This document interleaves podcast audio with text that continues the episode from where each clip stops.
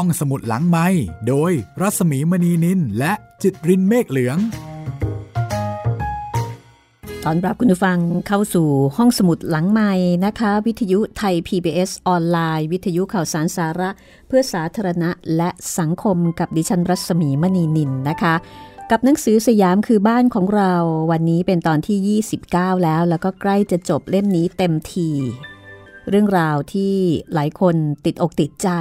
แล้วก็ติดตามแบบใจจดใจจ่อนะคะ ไม่ใช่นวนิยายแต่ว่าเป็นเรื่องจริง เป็นบันทึกของเอ็ดนาบรูเนอร์บาลีซึ่งเป็นสตรีชาวอเมริกันนะคะ ที่มาทำงานเป็นมิชชันนารี ตั้งแต่สมัยรัชกาลที่ 5 แล้วก็มาพบรักแต่งงานมีครอบครัวมีลูกมีเต้าอยู่ที่นี่ แมรี่บัลลี่สแตนตันซึ่งเป็นลูกสาวเป็นผู้เรียบเรียงให้เป็นหนังสือโดยสมบูรณ์นะคะ เด็กวัฒนารุ่น 100 แปลวันนี้ค่ะ จะเป็นบทที่ชื่อสั้นๆว่าเซมัง เซมังซึ่งเป็นชื่อกลุ่มชาติพันธุ์ ที่เราเรียกกันว่าเงาะป่า และในบทนี้นะคะ เอ็ดนาได้เล่าถึง ชาวเผ่าเซมังที่เธอมีโอกาสได้พบเห็นที่จังหวัดตรัง แล้วก็เล่าเลยไปถึงเซมัง เด็กหนุ่มชาวเซมังซึ่งมาได้ดิบได้ดีเป็นคนโปรดของรัชกาลที่ 5 นั่นก็คือเรื่องของคันนังนั่นเองนะคะคันนังผู้ที่เป็นแรงบันดาลใจให้รัชกาลที่ 5 พระราชนิพนธ์บทละครเรื่องเงาะป่าจำได้ไหมคะ ที่เราเคยเรียนตอนเด็กๆ บทนี้ก็จะเล่าเรื่องเซมัง และเล่าเรื่องคันนัง น่าสนใจค่ะ ถ้าคุณฟังพร้อมแล้ว เราไปรู้จักกับเซมัง และเรื่องเล่าของเซมังที่ได้ดิบได้ดีในราชสำนักสยามในสมัยรัชกาลที่ 5 กันเลยค่ะ เมื่อสมัยที่เอ็ดนาอยู่วังหลัง เธอเคยมีโอกาสไปร่วมงานออกร้านที่วัดเบญจมบพิตรซึ่งเธอบอกว่าเป็นวัดที่สร้างด้วยหินอ่อนแล้วก็สวยงามมาก เป็นงานเฉลิมฉลองที่จัดอย่างยิ่งใหญ่ กินเวลานานถึง 7 วันเลยทีเดียว พระเจ้าอยู่หัวจุฬาลงกรณ์เสด็จพระราชดำเนินในงานนี้ด้วย และในครั้งนั้นเธอได้เห็นเด็กชายตัวเล็กๆ เผ่านิกริโตคนหนึ่ง นิกริโตนะคะ นิโกร ซึ่งมีเชิงอัดอธิบายว่าคือคันนังนั่นเอง เด็กชายผู้นี้แต่งกายด้วยเสื้อโค้ทผ้าสักหลาดสีแดงสดใส ประดับกระดุมทองเหลืองวาววับ ตามเสด็จพระองค์ท่าน โดยนั่งตัวตรง ยืดอกอย่างภาคภูมิ อยู่เบื้องพระปิสดางของพระเจ้าอยู่หัวในรถม้าพระที่นั่ง นั่งอยู่ข้างหลังของล้นเกล้ารัชกาลที่ 5 ในฐานะคนโปรดนะคะ แล้วก็มีนักเรียนเล่าให้เอ็ดนาฟังบอกว่าเด็กผู้ชายชาวเซมังคนนี้ ถูกจับได้ในคาบสมุทรมาลายู แล้วก็มีคนนำขึ้นทุนกล้าวทุนกระหม่อมถวายพระเจ้าอยู่หัวในฐานะของกำนันพิเศษที่ไม่เหมือนใคร ปรากฏว่าพระเจ้าอยู่หัวโปรดปรานมากค่ะ ทรงแอบชอบพระไทยเวลาทอดพระเนตร เห็นบรรดาข้าราชบริพารที่เจ้ายศเจ้าอย่างบางคน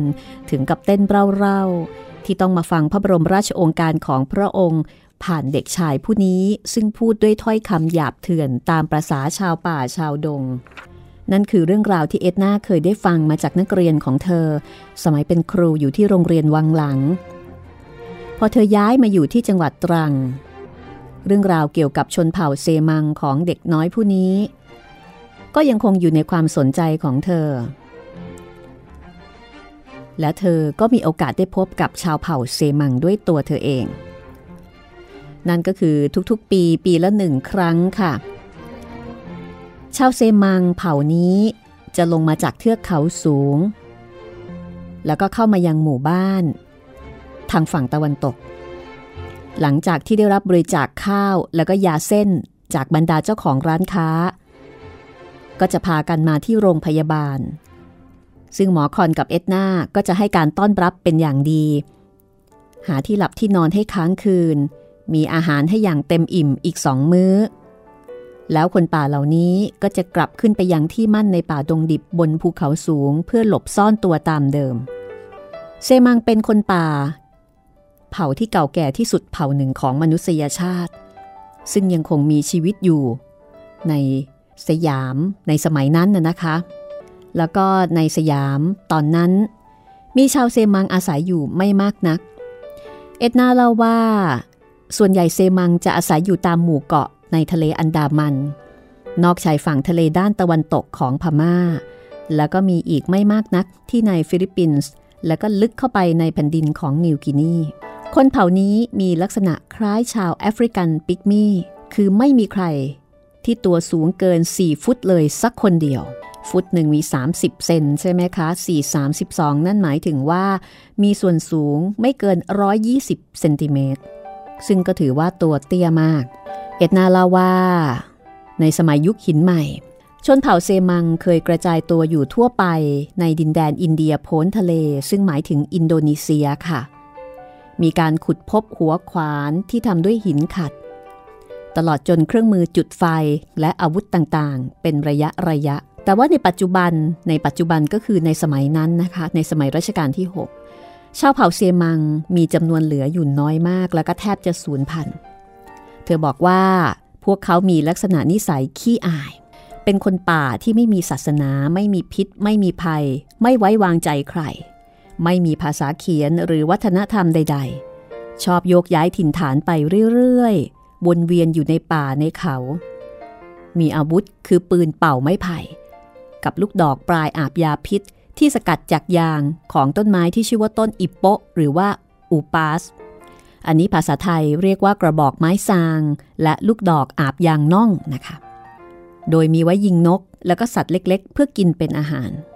หลายปีให้หลังค่ะ เอ็ดนาเดซาบเรื่องราวของคนังมากขึ้น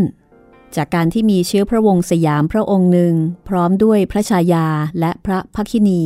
เสด็จมาประทับที่บ้านของเธอเป็นเวลากว่าหนึ่งสัปดาห์ พระชายาหรือคุณหญิง เป็นธิดาของขุนนางชั้นสูงสุดผู้หนึ่งในราชอาณาจักรสยามทีเดียว ตรงนี้นะคะมีเชิงอัดอธิบายว่า ผู้ที่นำคันนางมาจากพัทลุง ในปีพุทธศักราช 2448 คือเจ้าพระยายมราชปั้นสุขุมค่ะ ซึ่งขณะนั้นยังเป็นพระยาสุขุมในวินิตสมุหเทสาพิบาลสำเร็จราชการมณฑลนครศรีธรรมราช ธิดาของท่านซึ่งต่อมาได้เป็นหม่อมในพระวรวงเธอ กรมมมื่นพิทยลาภพฤทยากร คือหม่อมประยูนโสนกุล ส่วนพระพักินีก็คือหม่อมเจ้าหญิงประวาสสวัสดีโสนกุล เรื่องราวที่เอ็ดนาได้ฟังมาก็คือว่า 30 ปีก่อนหน้านั้น ท่านได้เคยติดตามบิดาเข้าไปสำรวจพื้นที่ แล้วก็ส่งผลให้สามารถจับเด็กชายชาวเซมังผู้นี้ได้ ท่านได้เล่าให้ฟังถึงเหตุการณ์ในตอนนั้น ว่าจับเด็กคนนี้มาได้อย่างไร ในเมื่ออเป็นชาวป่านะคะ แล้วก็มีความรวดเร็วว่องไว แล้วก็สื่อสารกันไม่รู้เรื่องด้วย ปรากฏว่า ใช้วิธีนำเสื้อโค้ทผ้าสักหลาด ประดับกระดุมทองเหลืองแวววาว ไปวางล่อเอาไว้บนตอไม้ ตรงที่โล่งเตียนในป่า เด็กชายผู้นี้มีความอยากรู้อยากเห็นมาก จนลืมนึกกลัว ก็ถือว่าเป็นวิธีที่ได้ผลดีเยี่ยมค่ะทำให้สามารถจับขนังเนี่ยมาได้ คุณหญิงยังได้เล่าเสริมด้วยว่า ชีวิตในราชสำนักและอากาศที่กรุงเทพ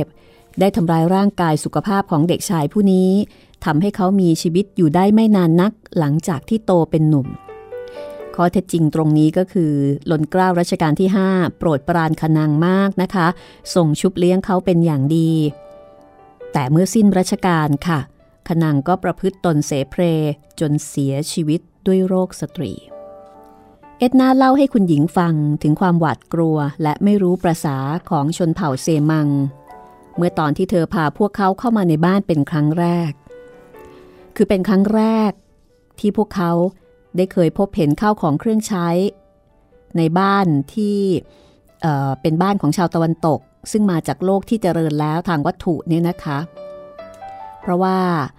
ชาวเซมังก็จะอาศัยอยู่ในเพิงที่พัก ซึ่งสร้างขึ้นจากใบไม้ แบบหยาบๆแล้วก็ใช้เวลาเพียงไม่กี่นาทีคือสร้างแบบง่ายๆ เพื่อที่จะใช้อยู่อาศัยเพียงไม่กี่ชั่วโมง หรือไม่กี่วัน มีชาวต่างชาติน้อยคน ที่จะมีโอกาสได้เห็นพวกเขาอยู่ในเพิงที่พักเช่นนี้ ผู้ดูแลพิพิธภัณฑ์ที่ไทปิง ซึ่งเป็นชาวอังกฤษเคยไปตั้งค่ายอยู่ที่เชิงเขา แล้วก็ศึกษาชีวิตของชาวเซมังบางคน โดยใช้วิธีติดสินบน ให้พวกเขาลงมาจากภูเขา แต่ครั้งแล้วครั้งเล่าที่เขาว่าจ้างมักคุเทศท้องถิ่น ให้ขึ้นให้พาขึ้นไปยังที่อยู่ของชนเผ่านี้ เขาได้พบแต่เพียงกองไฟที่ใกล้มอดสองสามกองเท่านั้นค่ะ หลังจากผู้เชี่ยวชาญด้านแมลงคนหนึ่งบุกเข้าไปถึงถิ่นที่อยู่ของพวกเซมังได้เป็นครั้งที่สองแล้ว ก็ไม่มีใครได้เคยเห็นชนเผ่านี้อีกเลยเป็นเวลาหลายปี เพราะว่าล่ามเนี่ยเกิดไปแปลความอะไรผิดพลาดเข้าสักอย่างทำให้ชาวเซมังเกิดความหวาดกลัว และก็ตะเลิดหนีหายกันไปหมด การกลับเข้ามาในเมืองของพวกเขาอีกครั้งนั้น ก็ถือเป็นเหตุการณ์ที่น่าตื่นเต้นมากทีเดียวค่ะ เอ็ดนาเล่าว่าวันนั้น เธอขับรถข้ามคาบสมุทรเพื่อไปรับเด็กสาวจากแคลิฟอร์เนียสองคน ซึ่งมากับรถด่วนระหว่างประเทศจากปีนัง พวกเธออยู่ระหว่างการเดินทางรอบโลก แต่แวะมาเที่ยวที่นี่ในช่วงที่เรือจอดให้ขึ้นฝั่งชั่วคราว ขณะที่กำลังขับรถข้ามเทือกเขาอยู่นั้น เอ็ดนาได้พูดถึงพวกคนป่าที่อยู่บนภูเขาเหล่านี้ขึ้นมา แล้วเธอก็ต้องแปลกใจที่เด็กสาวสองคนนี้บอกว่าเคยอ่านเรื่องราวของคนป่าเซมังเหล่านี้มาก่อนแล้ว ทีนี้เมื่อขับรถเข้ามาจอดที่ใต้ชายคาบ้านในช่วงดึกของคืนวันนั้น เอ็ดนาก็พบว่า ที่ห้องรับแขกชั้นล่าง มีชาวเซมังทั้งผู้ชายผู้หญิงนับสิบคนกำลังนั่งล้อมวง รับประทานข้าวและแกงเผ็ดกันอยู่อย่างเงียบสงบ ภายใต้แสงตะเกียงน้ำมันก๊าซเพียงอันเดียว โดยมีพ่อครัวแล้วก็อาม่า ให้การต้อนรับแขกอย่างไม่คาดฝัน เอ็ดนาบอกว่า วันนั้นเป็นวันที่เธอไม่เคยลืมเลย ภาพของศีรษะหยิกหยอง ที่หันมาหาพวกเธอพร้อมๆกัน ในตาสิบคู่ ที่จ้องมองมา ขณะที่เธอและเด็กสาวสองคนลงมาจากรถ และเมื่อเดินเข้าไปในห้อง ก็ได้เห็นภาพคนตัวเล็กๆดำๆเหล่านั้น นั่งพับเพียบกันอยู่บนพื้น ในสมัยแรกๆ ที่ชาวเซมังเข้ามาในเมือง ไม่เคยมีผู้หญิงมาด้วยเลย ต่อมาก็ค่อยๆ มีผู้หญิงชาวเซมังติดมาด้วยปีละหนึ่งคน โดยไม่เคยซ้ำหน้ากัน จนกระทั่งระยะหลังๆ จึงได้มีผู้หญิงร่วมเดินทางมาด้วยคราวละหลายหลายคน แต่พวกเขาไม่เคยพาเด็กๆมาด้วยเลย เนื่องจากไม่มีเซมังคนไหน รู้ภาษาสยามมากไปกว่าคำพื้นๆเพียงไม่กี่คำ มีหนำซ้ำยังพูดกึกกึกกักกักอยู่ในลำคอจนฟังแทบไม่ออก จึงไม่มีทางที่จะพูดคุยสื่อสารกันได้เลย เมื่อถามถึงลูกๆ พวกเขาก็จะตอบว่าไม่มีหรือเจ็บ แต่เมื่อขอไปดูอาการ เพื่อที่จะให้การรักษา พวกเขาก็จะสั่นศีรษะราวกับว่าไม่เข้าใจในสิ่งที่พูด ความที่ลูกๆของพวกเขาโดนจับตัวไปแล้วหลายต่อหลายคนทำให้พวกเขาไม่ยอมเสี่ยงใด ๆ ทั้งสิ้น แต่เมื่อเวลาผ่านไปปีแล้วปีเล่า คนป่าเผ่านี้ก็ค่อยๆ ร่อยหลอลงไปเรื่อยๆ แล้วก็ดูเหมือนว่าไม่มีหนทางใดที่จะช่วยแก้ปัญหานี้ได้เลย จากนั้นนะคะ ในบทต่อไปค่ะ จะเป็นบทที่พูดถึง เหตุการณ์สำคัญของประเทศสยาม ที่มีความสำคัญอย่างยิ่งในขณะนั้น และยังคงมีความสำคัญอย่างมากจนถึงปัจจุบัน นั่นก็คือการปฏิวัติเปลี่ยนแปลงการปกครอง คศ 1932 หรือปี 2475 เราเองก็เพิ่งผ่าน วันที่ 24 มิถุนายน มาหมาดๆนะคะ วันคล้ายวันเปลี่ยนแปลงการปกครอง จากระบอบประชาธิปไตย สมบูรณาญาสิทธิราชมาเป็นระบอบประชาธิปไตย ลองมาฟังความเห็น มุมมอง ของเอ็ดนานะคะ ซึ่งก็เป็นฝรั่งที่อยู่ในสยามณขณะนั้นด้วย ว่าเธอจะมีมุมมองเกี่ยวกับเรื่องนี้ แล้วก็มีข้อมูลมีประสบการณ์อย่างไร ในบทนี้ค่ะ เอ็ดนาบอกว่าปีคริสต์ศักราช 1932 เป็นปีที่มีความสำคัญอย่างยิ่งในประวัติศาสตร์ของประเทศสยาม เนื่องจากมีเหตุการณ์สำคัญเกิดขึ้นสองเหตุการณ์ ที่ถึงแม้ว่า จะดูเหมือนเป็นคนละเรื่องกันโดยสิ้นเชิง แต่ก็มีส่วนเกี่ยวข้องกันอยู่ เหตุการณ์แรกคือการเฉลิมฉลองสะพานแห่งแรกสำหรับให้รถยนต์สัญจรข้ามแม่น้ำซึ่งเพิ่งจะก่อสร้างแล้วเสร็จ สะพานแห่งนี้ได้เชื่อมสองฝากฝั่งของมหานครกรุงเทพเข้าด้วยกัน คุณผู้ฟังนึกออกไหมคะ ว่าคือสะพานอะไร คือสะพานปฐมบรมราชานุสรหรือสะพานพระพุทธยอดฟ้า หรือที่ชาวบ้านเรียกกันสั้นๆว่าสะพานพุทธนั่นเองนะคะ เป็นสะพานที่ใช้ข้ามแม่น้ำเจ้าพระยา เปิดอย่างเป็นทางการ เมื่อวันที่ 6 เมษายน ปีพุทธศักราช 2475 ค่ะ ปีเดียวกับการเปลี่ยนแปลงการปกครองนะคะ เปิดสะพานก่อน หลังจากนั้นก็มาถึงเหตุการณ์ที่สองซึ่งเอ็ดนาบอกว่าคือการที่สถานการณ์ทางการเมือง ซึ่งคุกรุ่นมาก่อนหน้านี้แล้วระยะหนึ่งได้ดำเนินมาถึงจุดแตกหัก เรื่องนี้เริ่มต้นขึ้นโดยฝีมือของกลุ่มบุคคลเพียงกลุ่มเดียวนำโดยชายหนุ่มผู้หนึ่ง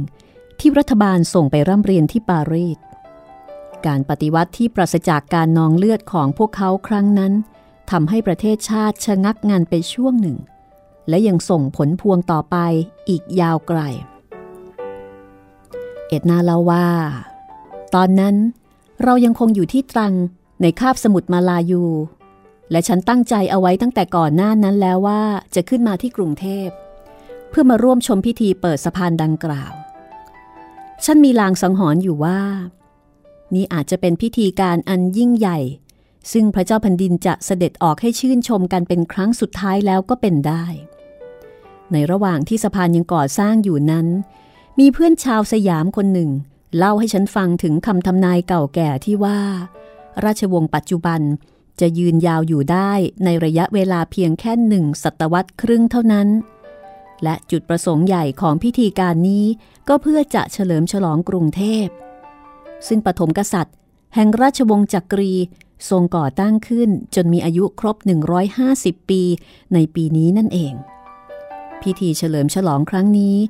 จึงดูเหมือนเป็นความกล้าท้าทายที่ต้องการจะบอกความในอะไรบางอย่างอยู่ด้วย เอ็ดนากำหนดวันเดินทางในเดือนเมษายนค่ะแต่หลายสัปดาห์ก่อนหน้านั้น ก็มีข้าราชการหลายคน พยายามที่จะเกลี้ยกล่อมให้เธอล้มเลิกความตั้งใจ โดยพยายามที่จะบอกว่าอย่าไปเลยแมม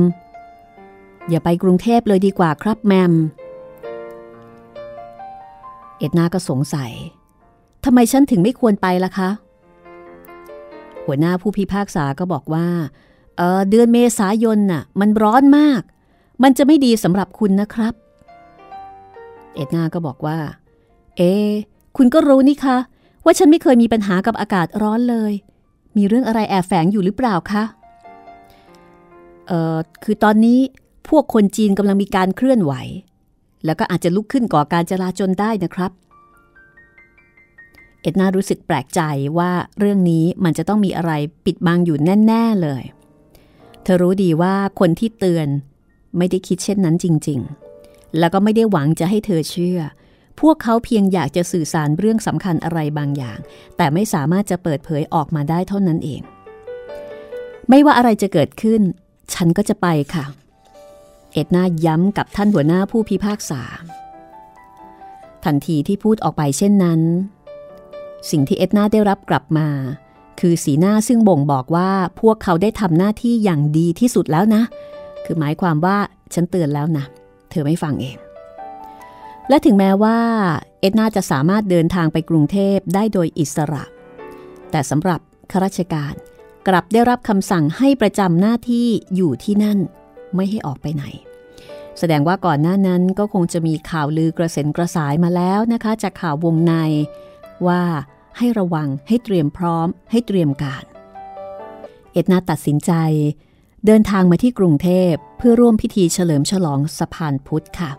และเมื่อมาถึงกรุงเทพ เอ็ดนาก็พบว่าสภาพบ้านเมืองได้เปลี่ยนแปลงไปจากเดิมมากทีเดียว เทียบกับเมื่อวันที่เธอนั่งรถรอบเมืองเป็นครั้งแรก เมื่อเกือบ 30 ปีก่อนโน้น ผู้คนในกรุงเทพเพิ่มมากขึ้นกว่า 3 เท่าตัว ตัวเมืองก็แผ่ขยายออกไปทุกทิศทุกทางอย่างแทบไม่น่าเชื่อ บัดนี้ผู้คนสามารถเดินทางจากสิงคโปร์และปีนังมายังกรุงเทพได้ โดยทางรถไฟ ด้วยบริการที่ดีที่สุดในดินแดนแถบตะวันออกไกลนี้ทั้งหมด รถไฟจะแล่นข้ามสะพาน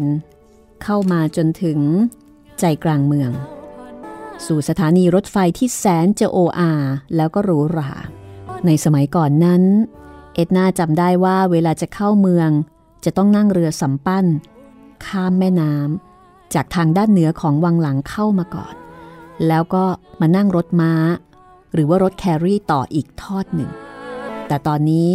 ทุกสิ่งทุกอย่างเปลี่ยนแปลงไป เอ็ดนาอยู่ในเมืองไทย เกือบ 30 ปีแล้วค่ะ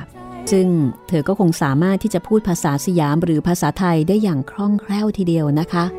สามารถที่จะพูดจาติดต่อสื่อสารกับคนไทยได้ ใกล้เคียงกับคนไทย เพราะว่าอยู่มาเกือบ 30 ปี เรื่องราว จะเป็นอย่างไรต่อไป คือเรื่องจะเป็นอย่างไรต่อไป เราก็คงรู้กันดีอยู่แล้ว แต่ว่าเอ็ดนาจะมองเรื่องนี้อย่างไรในฐานะฝรั่งที่อยู่ร่วมเหตุการณ์ จากมุมมองของชาวตะวันตก ห้องสมุดหลังไม้โดยรัสมีมณีนินและจิตรินเมฆเหลือง เอ็ดนาเล่าถึงการเปลี่ยนแปลงของกรุงเทพ ว่าขณะนี้ มีเส้นทางรถไฟอีกสายหนึ่ง ที่ขึ้นไปถึงทางเหนือ ผ่านภูเขาสูง ไปยังเชียงใหม่ ส่วนทางทิศตะวันออก บรรดานักท่องเที่ยวทั้งหลาย ต่างพากันหลั่งไหลเดินทางโดยรถไฟไปยังชายแดน แล้วก็ต่อไปยังประเทศกัมพูชา ไปชมนครวัดที่มีซากปรักหักพังมากมาย แล้วก็ยังมีผู้คนอีกเป็นจำนวนมาก ที่เดินทางโดยเครื่องบินโดยสารของอังกฤษ ฝรั่งเศสและดัช ซึ่งสมัยนั้นบินระหว่างยุโรป ออสเตรเลีย จีน และหมู่เกาะอินดีตะวันออกก็คืออินโดนีเซีย มาลงที่สนามบินอันทันสมัยที่นี่ทุกวัน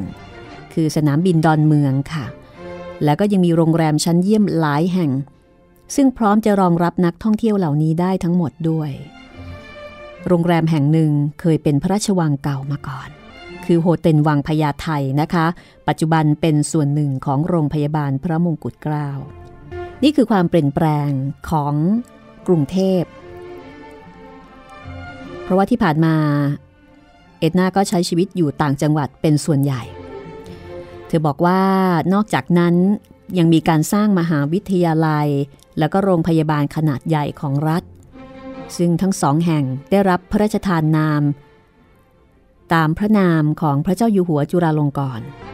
ก็คือจุฬาลงกรณ์มหาวิทยาลัย แล้วก็โรงพยาบาลจุฬาลงกรณ์สำหรับอาคารของโรงเรียนวังหลังและโรงพยาบาลที่อยู่หลังโรงเรียน ในขณะนั้นนะคะมูลนิธิ Rockefeller เข้ามาครอบครอง มีเชิงอัดอธิบายว่า ในขณะนั้น ทางรัฐบาลสยามขอให้มูลนิธิ Rockefeller เข้ามาช่วยปรับปรุงการศึกษาแพทยศาสตร์ ที่โรงพยาบาลศิริราช ตั้งแต่ปีพุทธศักราช 2464 นะคะ ส่วนตัวโรงเรียนได้ย้ายไปตั้งอย่างที่ดินผืนใหญ่กว่าทางทิศตะวันออกของเมือง และได้ชื่อใหม่ว่าโรงเรียนวัฒนาวิทยาลัย ซึ่งก็อยู่มาจนกระทั่งถึงปัจจุบันค่ะ เธอเล่าถึงสถาบันปาสเตอร์ ที่หมอคอนเคยส่งงูมาให้ ปัจจุบันก็กลายเป็นสถานที่ที่ได้รับความสนใจจากผู้คนจำนวนมาก มีการสร้างเป็นสวนงู แล้วก็เปิดให้ประชาชนเข้าชมการทำงานของเจ้าหน้าที่ ที่จะเข้าไปในกรงงู แล้วก็มีการแสดงการรีดพิษงู รีดออกมาจากเขี้ยวงูเหา่า งูแมวเซาแล้วก็งูอื่นๆ ให้ชม อันนี้ก็คือสถานสาวภาเหล่าพระตำหนัก ในพระราชวังเก่าของพระเจ้าอยู่หัวองค์ที่สองคือพระบาทสมเด็จพระปิ่นเกล้าเจ้าอยู่หัวนะคะ ก็ได้กลายเป็นพิพิธภัณฑ์สถานแห่งชาติ ซึ่งมีชื่อเสียงเป็นที่รู้จักกันดี กรุงเทพเปลี่ยนไปเยอะ เพื่อนพาเอ็ดนาไปรับประทานอาหารค่ำในพัตคารจีนชื่อดังแห่งหนึ่ง ซึ่งตั้งอยู่บนอาคารสูงหลายชั้นติดถนนท่ามกลางบรรยากาศอันเย็นสบาย คนเสิร์ฟได้นำผ้าร้อน อบกลิ่นลาเวนเดอร์มาแจกรอบโต๊ะก่อนที่จะเริ่มอาหารชุดแรก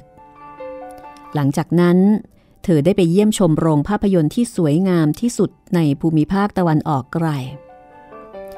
ซึ่งพระเจ้าอยู่หัวประชาธิปกคือรัชกาลที่ 7 โปรดเกล้าโปรดกระหม่อมให้สร้างขึ้น นั่นก็คือศาลาเฉลิมกรุงค่ะ ซึ่งหล้นเกล้ารัชกาลที่ 7 เสด็จพระราชดำเนินทรงวางศิลาฤกษ์เมื่อวันที่ 1 กรกฎาคม ปี 2473 พระราชทานนามว่าศาลาเฉลิมกรุง เพื่อเป็นอนุสรณ์แห่งงานฉลองพระนครครบรอบ 150 ปี คือเฉลิมกรุงนะคะ เปิดทำการเมื่อวันที่ 2 กรกฎาคม เมื่อปีพุทธศักราช 2476 จากนั้น เอ็ดนาก็ไปซื้อของที่สำเพ็ง แล้วก็เข้าไปนั่งพักในร้านน้ำชาของพ่อค้าคนจีน ซึ่งติดโฆษณาไว้ว่ามีไอศครีมอเมริกันจำหน่าย ในขณะที่มีถนนเส้นใหม่ๆ เพิ่มขึ้นมาอีกหลายสาย ซึ่งทั้งกว้าง ทั้งยาวหลายไมล์แล้วก็ร่มครึ้มไปด้วยเงาไม้ แต่ถนนนิวโรดหรือว่าถนนเจริญกรุง เอ็ดนาบอกว่ากลับไม่ได้เปลี่ยนแปลงอะไรมากนัก ยังคงเป็นถนนแคบๆ ที่น่าตื่นเต้นเร้าใจเหมือนเดิมก็คือสองข้างทางเต็มไปด้วยผู้คน มีทั้งรถรางที่อัดแน่นไปด้วยผู้คน ทั้งความที่ไม่เป็นระเบียบเรียบร้อย มีรถริกชอ หรือว่ารถลาก หรือว่ารถเจ็กที่ยังคงโฉบไปโฉบมาท่ามกลางการจราจรอันจอแจคับข้างแต่สิ่งใหม่ ที่เป็นสีสันของถนนสายนี้ คือจักรยานที่มีกระบะเทียมด้านข้าง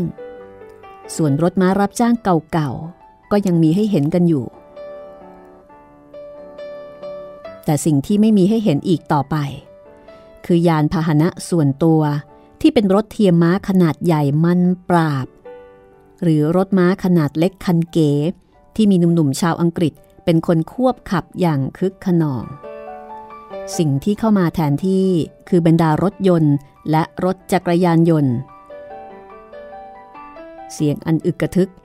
ที่คลาคร่ำอยู่เต็มท้องถนน ก็มาจากยานพาหนะเหล่านี้นี่เอง ในขณะเดียวกัน บริเวณกลางสี่แยกอันแสนจะสับสนวุ่นวาย ก็มีตำรวจชาวสยามท่าทางแคล่วคล่องว่องไวกำลังโบกมือกำกับการจราจรอยู่อย่างสุภาพและมีประสิทธิภาพ นี่คือสภาพอันวุ่นวายของกรุงเทพ ในปี 2475 ก่อนการเปลี่ยนแปลงการปกครอง ก่อนจะถึงวันพิธีเปิดสะพานหนึ่งวัน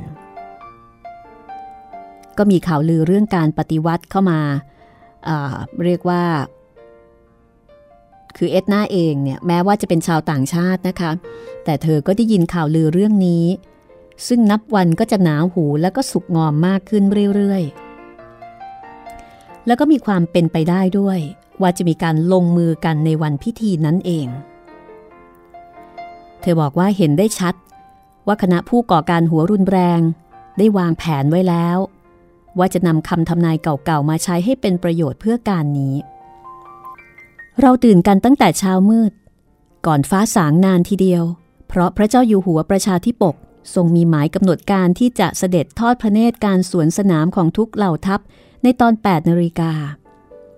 หลังจากนั้นจะทรงเปิดแพรคลุมพระบรมราชานุสาวรี แล้วจึงเสด็จข้ามแม่น้ำพอถึงเวลา 6นาฬิกาเราก็เริ่มต้นเดินฝ่าฝูงชนที่ออกันแน่นขนาด อยู่ตรงช่วงสุดท้ายของถนนที่มุ่งตรงไปสู่ตัวสะพาน ซึ่งที่ปลายทางของถนนเส้นนี้ จะเป็นลานกว้าง รูปวงกลม ตลอดสองข้างทางที่ขบวนแห่เคลื่อนตัวผ่าน ตั้งแต่พระบรมมหาราชวังจนถึงตัวสะพานนั้น มีประชาชนนับพันพันคนมารอดูอยู่ รวมทั้งตามช่องหน้าต่างทุกบานกำแพงทุกแผง และดาดฟ้าของบ้านทุกหลัง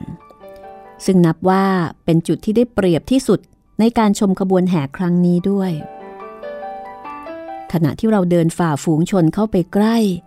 จนเกือบจะถึงลานกว้าง ซึ่งเป็นจุดหมายของเราอยู่แล้วนั้น คณะของเราก็มีอันต้องแตกฉานซ่านเซนกันไป เหลือที่สามารถบุกเข้าไปจนสุดถนนสายยาวนั้นได้ เพียงแค่สามคนเท่านั้น มิสซิสกิลภรรยาของหมอฟันชาวอเมริกันเพียงคนเดียวในสยาม ดูหน้าซีดมากจนน่าเป็นห่วง เพราะไม่เพียงแค่อากาศจะร้อนจัดเท่านั้น แต่ยังมีฝูงชนอีกนับร้อย เบียดเสียดยัดเยียดกันเข้ามา จนทำให้หายใจลำบากอีกด้วย ผู้คนที่ได้ที่นั่งตามขอบถนน นับว่าเป็นพวกที่โชคดีที่สุด เขาคงจะต้องมาจับจองที่นั่งกันตั้งแต่ช่วงกลางคืนเป็นแน่ ตลอดเวลายาวนานถึงสี่ชั่วโมงที่เรายืนอยู่ตรงนั้น ไม่มีเสียงร้องตะโกน กริยาที่ไม่เหมาะสม